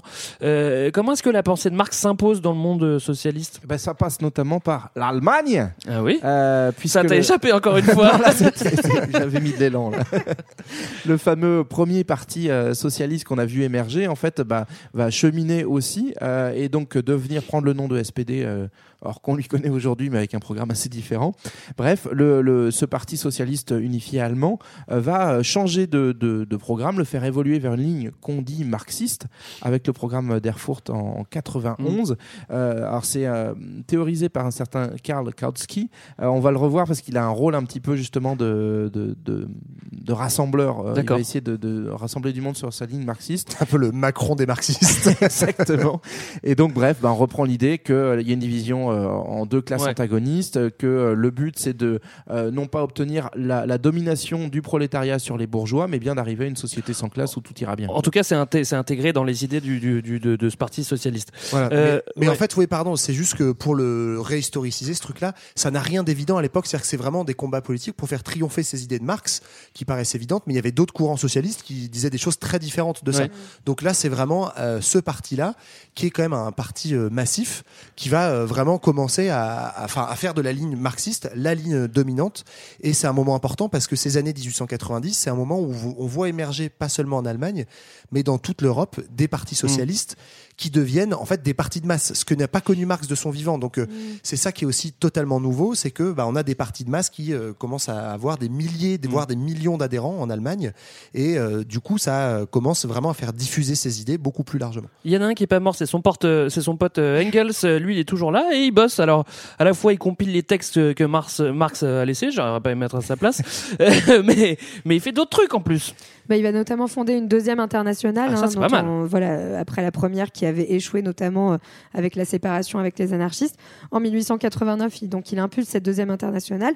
Et là, donc, euh, le marxisme, c'est-à-dire l'héritage de la pensée de Marx, devient vraiment euh, la doctrine Ouais. dominante au, sein de, au sein de cette deuxième internationale qui réunit bah, tous ces partis socialistes européens dont parlait Johan, qui sont justement devenus des partis avec des millions d'adhérents et, Mm. et- et des syndicats très importants. Alors, Marx avait théorisé plusieurs voies pour arriver au communisme euh, total, entre guillemets. Euh, mais direct à sa mort, bon, bah, on va se fighter euh, pour savoir euh, comment faut faire. Et puis, il va y avoir tout de suite des divisions, en fait. Et oui, hein. c'est ça. À partir du moment où on voit une ligne marxiste éclore, bah, en fait, on va aussi avoir malgré tout toujours des courants socialistes concurrents qui existent et puis aussi des interprétations euh, différentes. En gros, ce qu'on va retrouver assez classiquement, c'est le, le- le débat entre euh, faut-il la réforme ou la révolution pour parvenir à ses fins. Donc Marx votait plutôt révolution, mais il y a quand même un courant réformiste qui va émerger, Mm. et ce qui fait qu'on on classe traditionnellement le courant socialiste en, euh, on va dire de, de façon graduelle, euh, donc la droite entre guillemets, hein, euh, ça reste quand même la droite de, de la gauche de l'époque. la gauche de l'époque est à l'extrême extrême gauche de Voilà, c'est ça. c'est la droite de l'extrême gauche en gros. Donc euh, voilà, à la droite, on a l'idée que la transition vers le- la société communiste, elle ne peut se faire que graduellement, et notamment, on va utiliser bah, ce qui se passe, par exemple, en, en France, on va voir apparaître une troisième république, euh, et dans laquelle, en fait, il y, a des- il y a des réformes qui vont être favorables aux ouvriers, et qui Mhm. vont concrètement améliorer leurs conditions matérielles, leur salaire, etc. Donc, Petit ça- à petit, les, les- idées infusent. Donc, Oui, ça, et- notamment, et- euh, oui, pardon. Pardon, non, et juste, juste eux, ils vont être euh, plutôt accusés de naïveté euh, par ceux qui vont être euh, plus radicaux. En gros, parce tu qu'ils se disent, oh, bah, avec le bah, en fait, euh, oui, euh, d'accord, il va y avoir des changements, mais en réalité, vous ne transformez pas ceux qui, enfin, la manière d'exercer le pouvoir et ceux qui l'exercent. Et donc, finalement, bah, on n'aboutira jamais à cette société sans classe. C'est ça. Il y a- l'idée qu'il euh, qu'il collabore, on va dire, avec le, le régime capitaliste. Alors, on va notamment trouver Jaurès, en fait, qui va faire cette ligne-là, Ouais. qui va faire tout son boulot pour réunir la SFIO, donc le Parti socialiste français, à la République et faire participer la SFIO dans la République. Ou encore Bernstein, euh, qui euh, illustre un peu cette droite de la gauche, euh, qu'on appellera plus tard le révisionnisme, euh, en, en Allemagne. D'accord. Euh, autour de la Première Guerre mondiale, ça va plutôt, euh, ça va pas trop tenir. Alors avant, euh, juste par contre, Ouais. euh, pour euh, finir le, Oui, le panorama de la droite, de la gauche. voilà, il y a le- l'autre courant opposé en fait euh, à ce courant-là qui est ah, il y en a gauche. pas que deux? Ah, d'accord. Ok, ok. Bah, non, mais surtout on en a défini qu'un seul encore. Ah, mais non, mais je pensais qu'on avait fait la gauche. On disait que. Ok, d'accord. Vas-y, vas-y, vas-y. Non, refais. bah en gros, qui est le courant euh, resté euh, révolutionnaire. Donc en France, l'oppo- enfin le- l'opposant, le, contradicteur de Jaurès, c'est Jules Guesde à l'époque, et en Allemagne, c'est plutôt euh, Karl Liebknecht et Rosa Luxembourg, qui est plutôt une théoricienne, mais qui eux euh, considèrent que le parlementarisme justement est dangereux parce que en fait, euh, c'est une classe politique qui va commencer à s'autonomiser. Donc on commence à avoir une une pensée de la bureaucratie créée Mhm. notamment aussi par les partis et par le parlementarisme, ce qui est un peu nouveau, ce que Marx n'avait pas pu voir, parce que ça n'existait pas. Et ils redéfendent la ligne de Marx que c'est l'émancipation des travailleurs qui doit être l'œuvre des travailleurs eux-mêmes, c'est-à-dire défense de la grève générale, de l'action directe révolutionnaire. Et entre ces deux courants, très Il y a rapidement, mais tout seul. il y a Kautsky, mais tout seul, mais qui en fait ré- réussit à tenir euh, pendant très longtemps le Parti socialiste euh, unifié en Allemagne jusqu'à la Première Guerre mondiale justement, qui est un peu ce qu'on appelle le centre de la social-démocratie allemande, qui arrive à tenir ces deux courants ensemble. Réforme et Spoil- révolution. voilà, réforme et révolution. Spoiler, comme tu l'as dit, à la Première Guerre mondiale, ça va péter. Oui, bah en fait, euh, le gros problème, ça va être euh, quelle est l'attitude à adopter face à la guerre.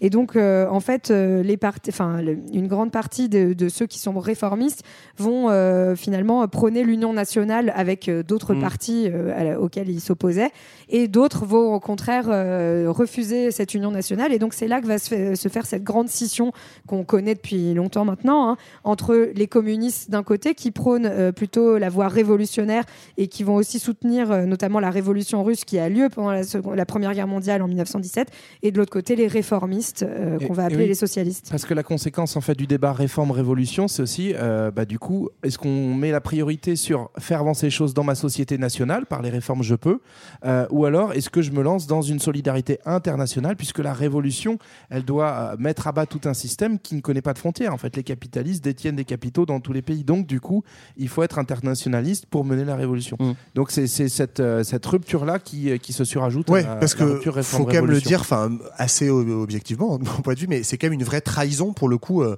euh, de tous les idéaux internationalistes qui ont toujours été brandis par tout, pratiquement tous les socialistes. Cette Première Guerre mondiale où en fait il y a euh, ce qu'on appelait le chauvinisme à l'époque, ou une forme de retour du nationalisme en disant bon on était internationaliste, mais en fait là c'est la guerre, donc euh, globalement je suis allemand ou français Pause. avant d'être ouvrier ou euh, socialiste. Et c'est ça qui va être critiqué par effectivement les, les révolutionnaires qu'on va appeler les communistes, pas tout de suite, tout de suite, mais comme disait Marlène, révolution russe en 17 et le parti bolchevique va créer une internationale qu'on va appeler l'internationale communiste dans les années 20. Et donc là, clairement, si t'es révolutionnaire, t'es communiste. On verra que les autres, on va un peu les écraser. Et si t'es réformiste, t'es socialiste. Alors pour le coup, cette révolution, c'est un, c'est un des premiers gros coups de pouce à Marx pour le transformer en gros Un pouce en l'air, je dirais, ouais, c'est ça. en prophète, euh, en, en dieu barbu, quoi, en fait. Euh, et voilà, c'est c'est vraiment les Russes qui donnent ce, coup-là pour, pour Quitte le à réécrire un peu l'évangile aussi Voilà. au passage. Euh. C'est-à-dire que euh, donc, donc cette révolution de 17, là encore, superbe épisode de Culture 2000 consacré au sujet. Donc on va pas aller loin, mais en gros, il y a, il y a une petite euh, spécificité euh, qui va faire qu'on parlera plus d'ailleurs de marxisme et de marxisme-léninisme. C'est que Lénine qui euh, amène cette révolution, en tout cas, où, euh, il y a- la révolution est déjà là, mais en gros, il va la, il va la détourner au profit des bolcheviks. Il va rajouter une petite idée à la théorie de Marx, c'est qu'en gros, pour mener à bien la révolution, il faut une petite élite éclairée. En gros, un, un petit parti quasi professionnel qui va euh, mener à bien euh, le, le, le coup, renverser le pouvoir et donc euh, mener euh, jusqu'à jusqu'à son terme, Mhm. jusqu'à la société euh, euh, communiste. Et bon, c'est aussi là où tu mets le verre dans le fruit, c'est-à-dire que la petite élite éclairée qui a chopé les clés de la maison, Ouais, bah, la ça, pue un peu pour la suite cette Ouais. histoire. Mais, quoi. mais en même temps, euh, en termes de stratégie politique, c'est-à-dire que c'est une relecture où c'est, comme tu dis, une- un verrou qui est posé sur le, le- le marxisme, ce qu'on appellera le marxisme-léninisme. Et en même temps, en termes de stratégie politique, c'est payant à court terme parce que Mm. c'est grâce effectivement à cette vision, euh, cette lecture de cette petite élite, ce micro-parti bolchevique, hein, qui est tout petit, qui vont en prendre le pouvoir en fait et prolonger une révolution qui était au début juste une révolution politique, parlementariste, en faire une révolution socialiste. Quoi. Et Lénine va désigner Marx, hein, il va lui dire Ok, c'est toi, Dieu le Père. hein. Eh ben, de fait, on, on va se mettre euh, dans les, dans les pas de Marx, on va revendiquer Marx, ce qui fait que, bah, je le disais en, en- en tout début d'épisode, en fait, on va avoir, euh, quand Staline plus tard va prendre le pouvoir, il va lui s'inscrire dans la lignée de Lénine et de Marx, et on va toujours avoir ces portraits qui vont s'aligner. Ouais. Euh, C'est-à-dire qu'on on revendique le Marx officiel. Mm, mm. Alors Marx est maintenant associé à tous les combats euh, révolutionnaires. Ça sera pour le meilleur et pour le pire, ça on l'avait un petit peu compris. Et puis un petit peu plus tard, on aura les t-shirts Che Guevara qui lui piqueront la vedette, mais ça c'est encore un peu plus tard. En Europe, euh, déjà on, l'a dit, il y a les bolcheviks qui vont mettre euh, du Marx euh, à toutes les sauces, hein, forcément. Oui, et puis en fait, bah, comme ça devient, c'est la seule révolution dite socialiste qui a réussi. Euh, en gros, Ouais. dans le monde, tous les yeux sont un peu tournés vers la Russie. Et donc, il y a ce double mouvement à la fois de fascination des partis socialistes européens vers la Russie en mode genre, dites-nous comment faire, je schématise, hein. Mhm. et en même temps, un gros verrou qui va être posé par les bolcheviks. Ils vont créer leur propre internationale, donc la troisième, justement pour rompre avec les socialistes qu'on trahit pendant la guerre, les réformistes et les, ceux qui ont été contre l'internationalisme. Et en fait, du coup, ils vont un peu dogmatiser, définir la ligne de qu'est-ce que c'est être communiste et révolutionnaire. Donc, le marxisme, euh, le marxisme-léninisme s'impose comme la doctrine communiste, au point de devenir, mais encore aujourd'hui, en fait, c'est ça qui est fou, 100 ans plus tard, pour tous les gens, si t'es communiste, t'es forcément ouais. marxiste-léniniste, voire euh, Staliniste. stalinien. Ouais. Donc, en fait, c'est une réduction parce que euh, ce qu'on dit pas du tout, c'est que euh, le marxisme-léninisme et les bolcheviks vont réprimer euh, et même abattre et exclure un certain nombre de courants communistes qui restent révolutionnaires mais dissidents. Euh, voilà, et ces courants-là vont être mis de côté. Et derrière, bah, Staline va faire ça fois mille et euh, vé- évidemment, il va le dogmatiser pour justifier les pires atrocités Mm. que va produire l'URSS. Dans le reste de l'Europe, il, est- il reste aussi euh, une référence, mais on s'en sert pas forcément comme Staline se s'en sert de Marx. Non, bah ça va quand même rester une référence en fait au sein des partis sociaux-démocrates, Mm. donc ceux qui sont plutôt réformistes, hein, euh, parce que euh, pendant quand même encore à quelques années, les partis socialistes euh, disent viser le même objectif que euh, les communistes, c'est-à-dire l'égalité, une société sans classe. Donc la référence au marxisme, elle existe encore, mais euh, il y a un conflit qui va être plutôt mis sur la méthode et, euh, et donc un rejet de, de la méthode révolutionnaire. On, on sort Marx du tiroir quand on a besoin d'être un peu véhément pour aller collecter des voix. Oui, ce puis que ça fait- légitimise pas mal. hein. C'est ce que fait Mitterrand en 81. euh, Argument voilà, d'autorité, quoi. Enfin, avant 81, pour préparer sa, sa, sa campagne, en gros, il va, il va, il va réaffirmer une doctrine très marxiste, très, très, très classique. Euh, Et pour créer l'union aussi. hein. Exactement, c'est un peu de la même façon. Et siphonner fait le PC. c'est ça. C'est ce que fait François Hollande quand il fait sa, sa candidature euh, en 2012 en disant que son ennemi c'est la finance. On est, on est, on n'est pas dans les mêmes, euh, mêmes vocabulaires classiques du marxisme, mais on est un petit peu ça quoi. Dans les partis de gauche, on va se servir de la référence à Marx quand Mm. il faut fédérer à gauche, mais en réalité, on n'est pas du tout là pour appliquer son, son programme. Eh, c'est un peu trop compliqué. Euh, chez les intellectuels. tu, peux, tu peux partir. Non, non, je parle pour. Non, mais je dis pour, Hollande, de, tu vois, de dire mon ennemi c'est la finance. On savait très bien qu'il allait pas le faire non plus Il allait derrière. pas instaurer une société Mais- communiste. oui, voilà. Euh, chez les intellectuels, euh, Marx reste incontournable aussi, qu'on soit de droite ou de gauche, hein, parce que il y a Jacques Attali et à la main qui parle, qui parle très souvent de Marx. Je suis contente qu'on t'en ait parlé. Non, ouais. mais il faut le dire, ça, ça, ça prouve que c'est aussi, euh, c'est d'abord un courant, un courant intellectuel et des, des idées euh, Ouais, avant d'être, pour parler de vrais intellectuels avant d'en parler d'en faux. Oui, pardon. Non, mais c'est que euh, sans arriver jusque-là, notamment jusque dans les années 60 et en fait après, euh, pendant toute une partie de la guerre froide, le marxisme est archi dominant dans les universités euh, en Europe et notamment en France. hein. Quelqu'un comme Althusser par exemple, et euh, c'est quasiment une rockstar du marxisme. Il y a des gens qui viennent, enfin, c'est ça, la- la- ces cours à la Sorbonne font ça le comble. Et donc à la fois c'est un courant ultra dominant chez les intellos, mais aussi, et ça je trouve c'est vachement important de le rappeler, le marxisme devient pas seulement euh, une idéologie euh, théorique, mais ça devient vraiment ancré dans les sociabilités de la culture ouvrière, ça devient un courant ultra vulgarisé à travers le Parti communiste, la CGT, plein euh, de structures d'éducation populaire, etc. Euh, le marxisme devient vraiment quelque chose qui diffuse dans la société Mhm. populaire et pas uniquement chez les élites. Quoi. Et puis en fait, ça devient une référence aussi à la- à- à- envers laquelle tout le monde est capable de se positionner, euh, même encore aujourd'hui. Enfin, juste quand on parlait de, par exemple, de l'université et de et d'une majorité d'intellectuels euh, très emprunts euh, du marxisme euh, dans les années 60-70, on va encore aujourd'hui, à l'inverse, avoir beaucoup de critiques. On l'a entendu ces dernières années d'une université qui serait encore complètement marxiste, politisée et ancrée Ouais. dans. on, ancrée- dit wo- on dit woke parce qu'on On n'ose dit- plus dire on- marxiste. Voilà, quoi. mais en fait, On c'est exact- Marx, non, En fait, c'est exact- c'est exactement la même chose qui est, qui est dénoncée, et, et c'est juste pour montrer que voilà, ces, ces références-là, elles ont, elles sont, elles ont marqué le temps long. Alors, on remet une pièce dans la machine euh, un peu plus tard. Après les Russes qui ont bien usé le modèle, on se fait une new wave marxiste et puis dans d'autres pays du monde. Puis on peut l'adapter soit à un style euh, tropical ou euh, chinois, extrême-orient. C'est vous qui choisissez. Eh oui, hein. eh oui, parce que bah, en fait, le- le- le- les structures euh, économiques de l'Europe, elles vont aussi s'exporter, notamment par la colonisation euh, bah, dans le monde entier, et donc par conséquent, une partie de la grille de lecture marxiste est tout à fait jouable, et elle va être notamment adaptée euh, dans ce qu'on a appelé un moment le tiers monde, euh, c'est-à-dire ce qui est ni la sphère de l'URSS ni la sphère occidentale euh, euh, avec le leadership des États-Unis.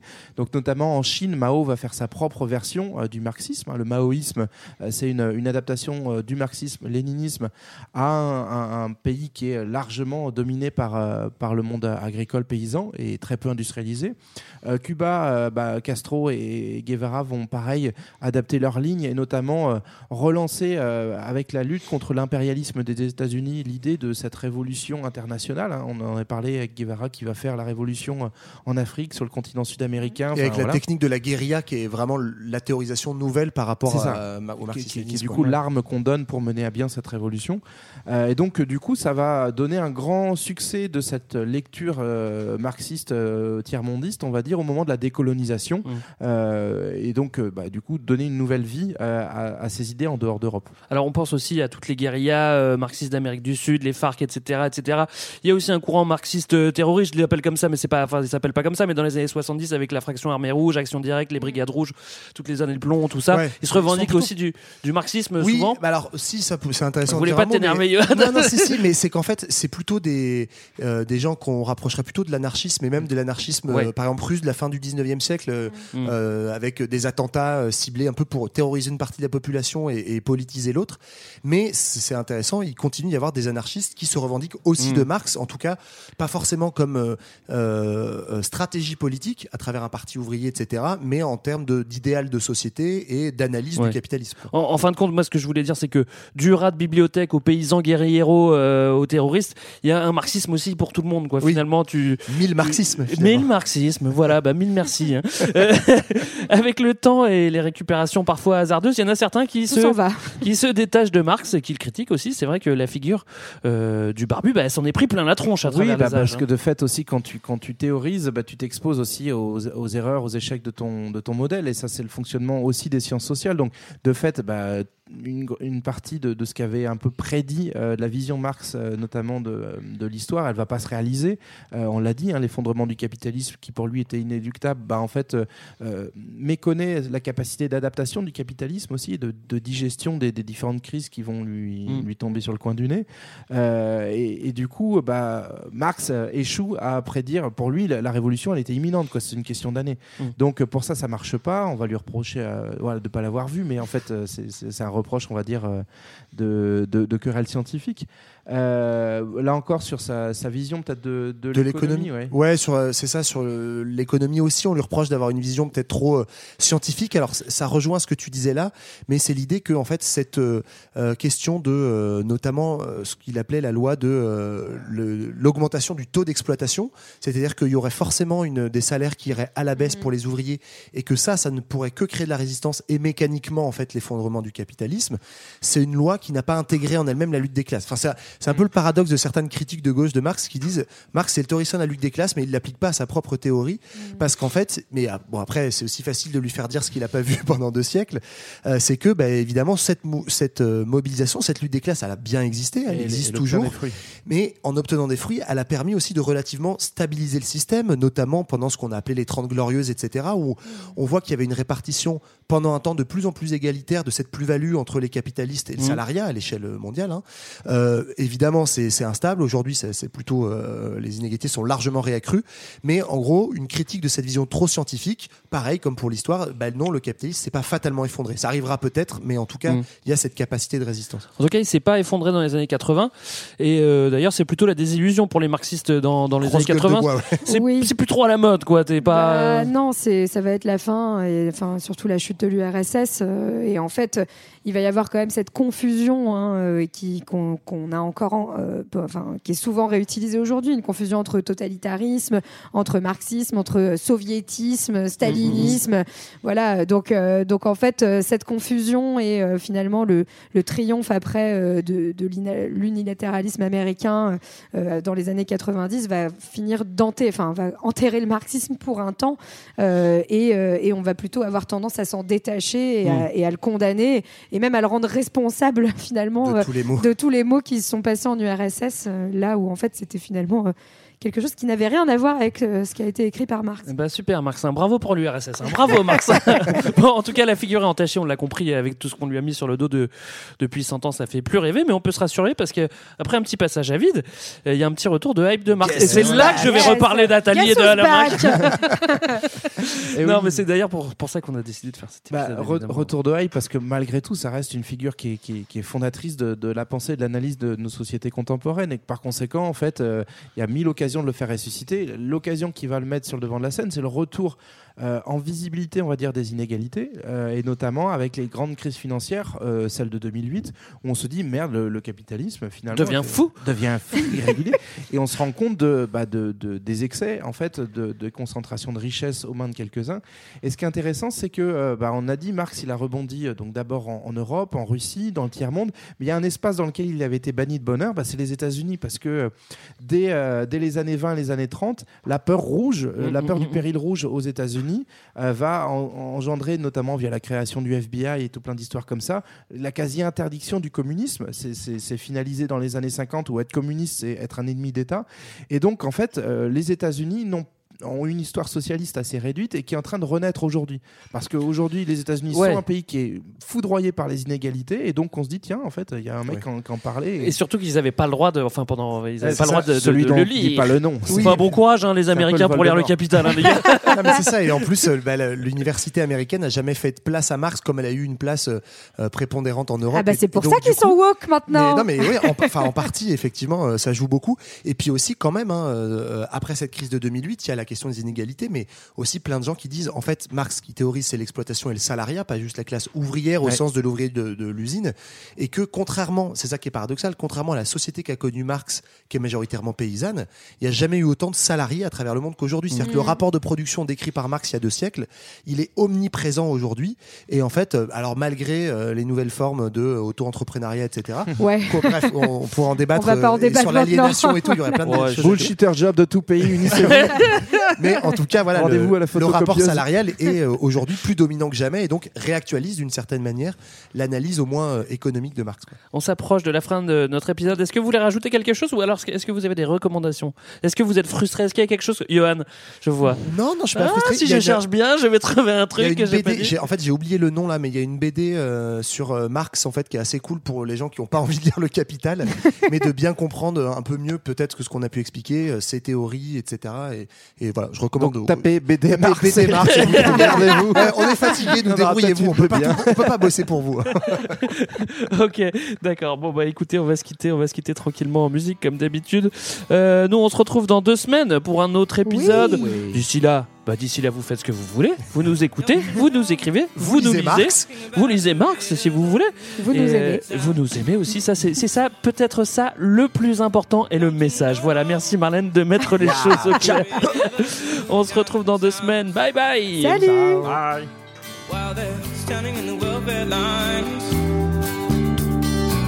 crying at the doorsteps of those armies of salvation, wasting time in the unemployment lines,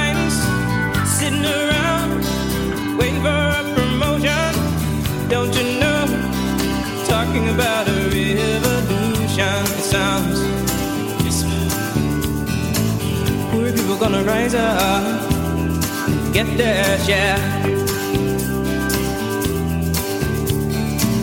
Poor people gonna rise up and take what's theirs. Don't you know you better